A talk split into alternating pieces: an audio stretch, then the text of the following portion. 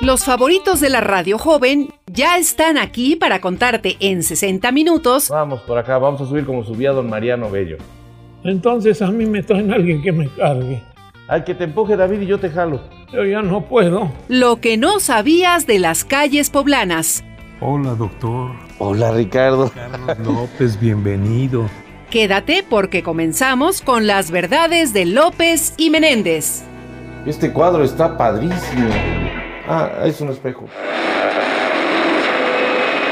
No se lo vamos a retar ningún ayuntamiento. Hay que buscar a alguien que quiera poner un hotel. Esto tiene la vocación turística. Claro. Y entonces lo conseguimos. Sí lo conseguimos. Esto estuvo abandonado años. Yo tuve una tiendita aquí. Yo tuve una tiendita de, de artesanías y de dulces y refrescos aquí. ¿Ah, sí? la- sí, en como tres años. ¿Y por qué la dejaste? Porque no me dejabas. Era una monserga de cuidar. Y no te dejaba y- loca. y- y no me dejaba.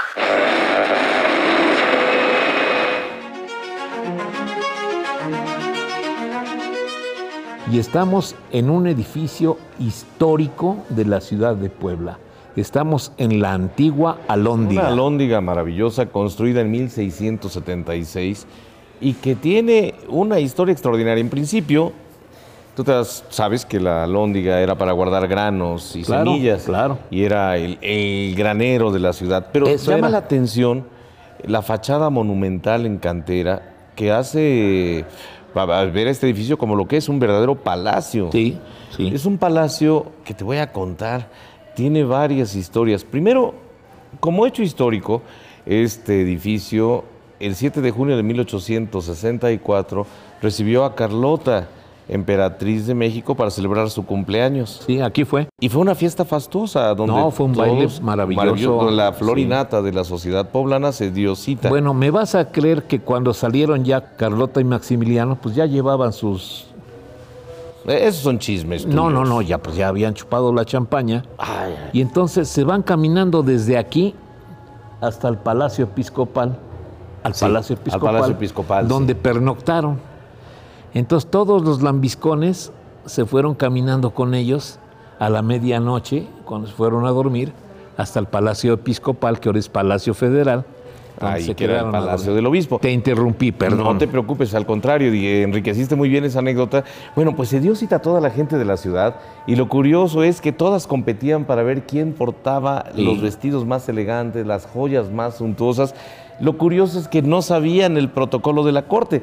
Recordemos que ellos acababan de llegar a México y todavía no había ningún protocolo que pudieran seguir.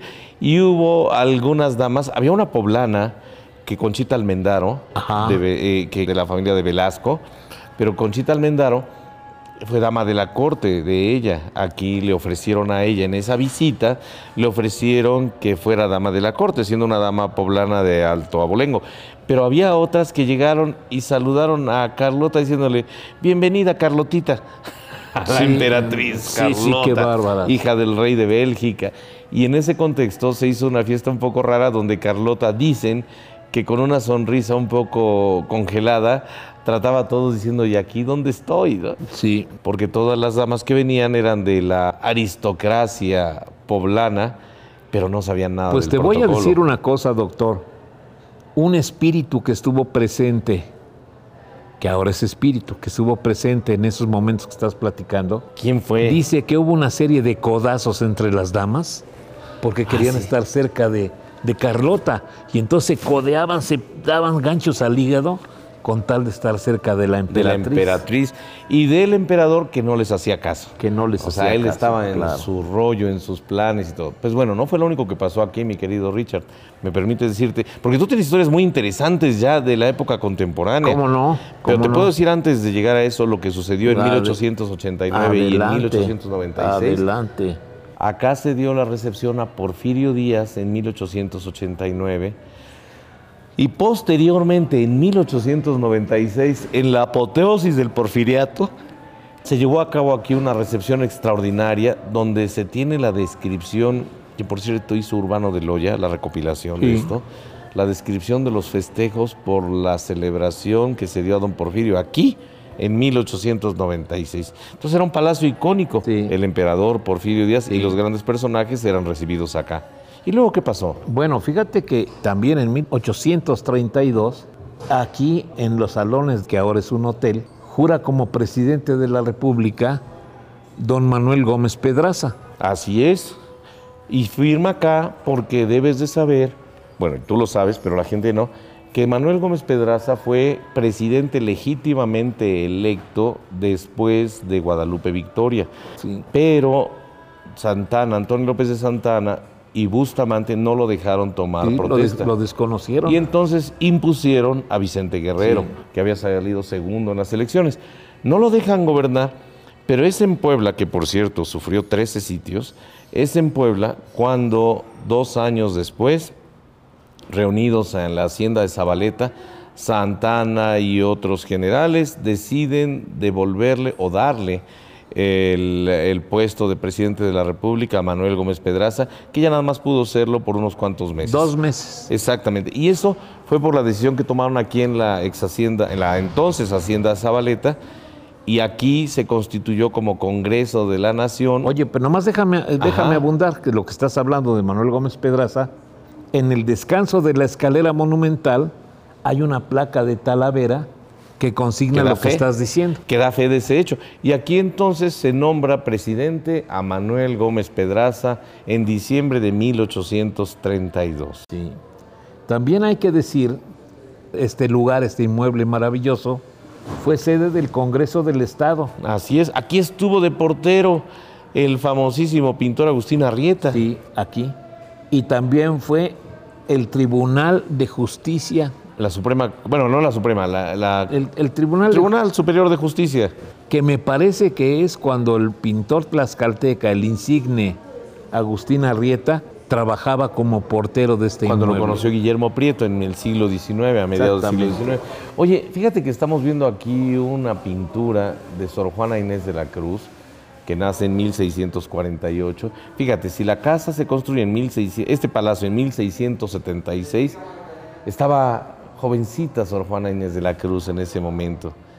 27 años tenía cuando se construye este, este palacio tan hermoso.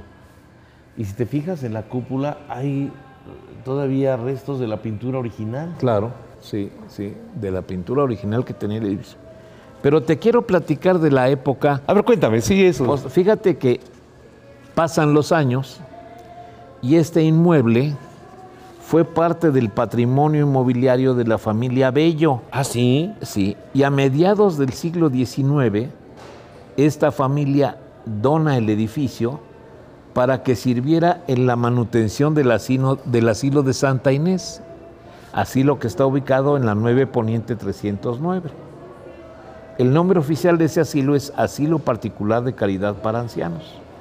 Los recursos que se obtienen de las rentas de este hotel y de los locales comerciales sirven para sostener a, todo- a todos los ancianos que viven en ese asilo. Ah, no sabía eso. Claro, para eso sirve. Mira, pero qué bueno que tenga esa utilidad. Claro, y fíjate que durante las últimas décadas del virreinato, este edificio estuvo desocupado.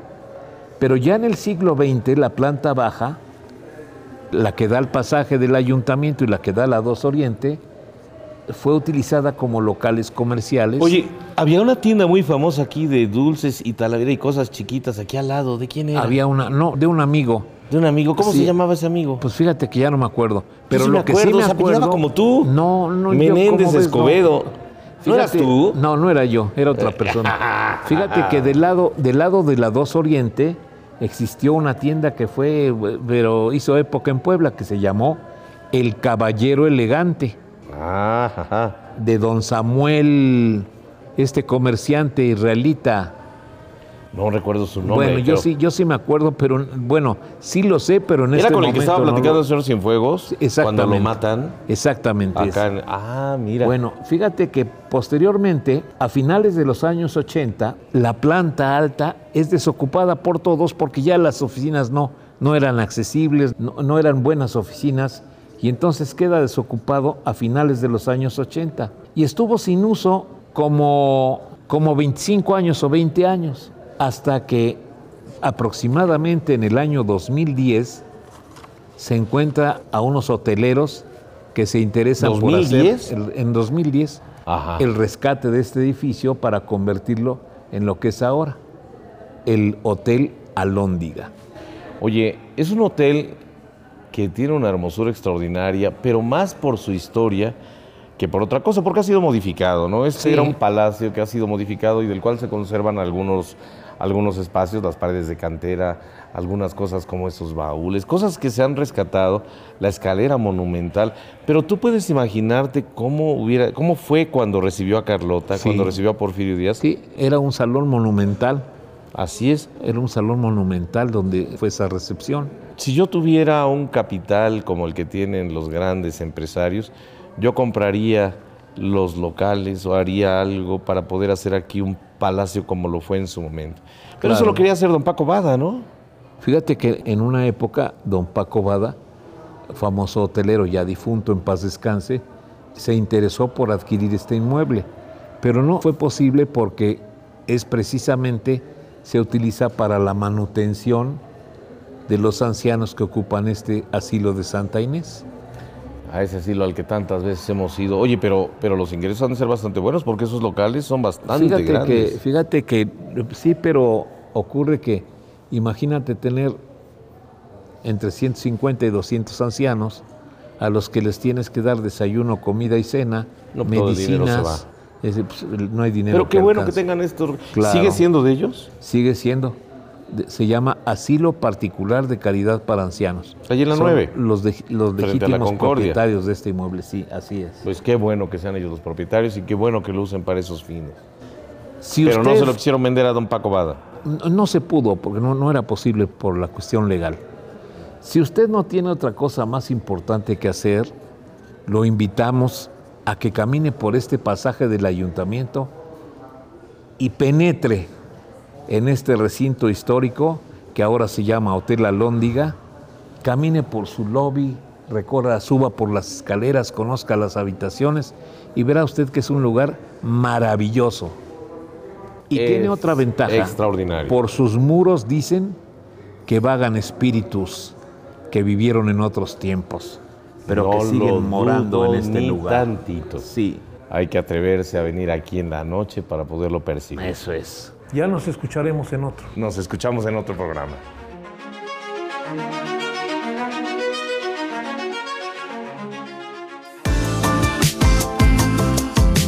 Lo creas o no, Tengo 65 años de haber visitado esta biblioteca y no sabía que no había luz eléctrica. tú también has pasado por ahí.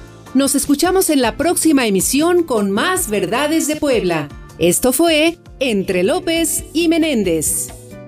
Todo lo que se ve aquí, Ricardo, es un atentado contra el azúcar, pero delicioso. Esta fue una producción del Sistema Estatal de Telecomunicaciones, SET Radio, Derechos Reservados.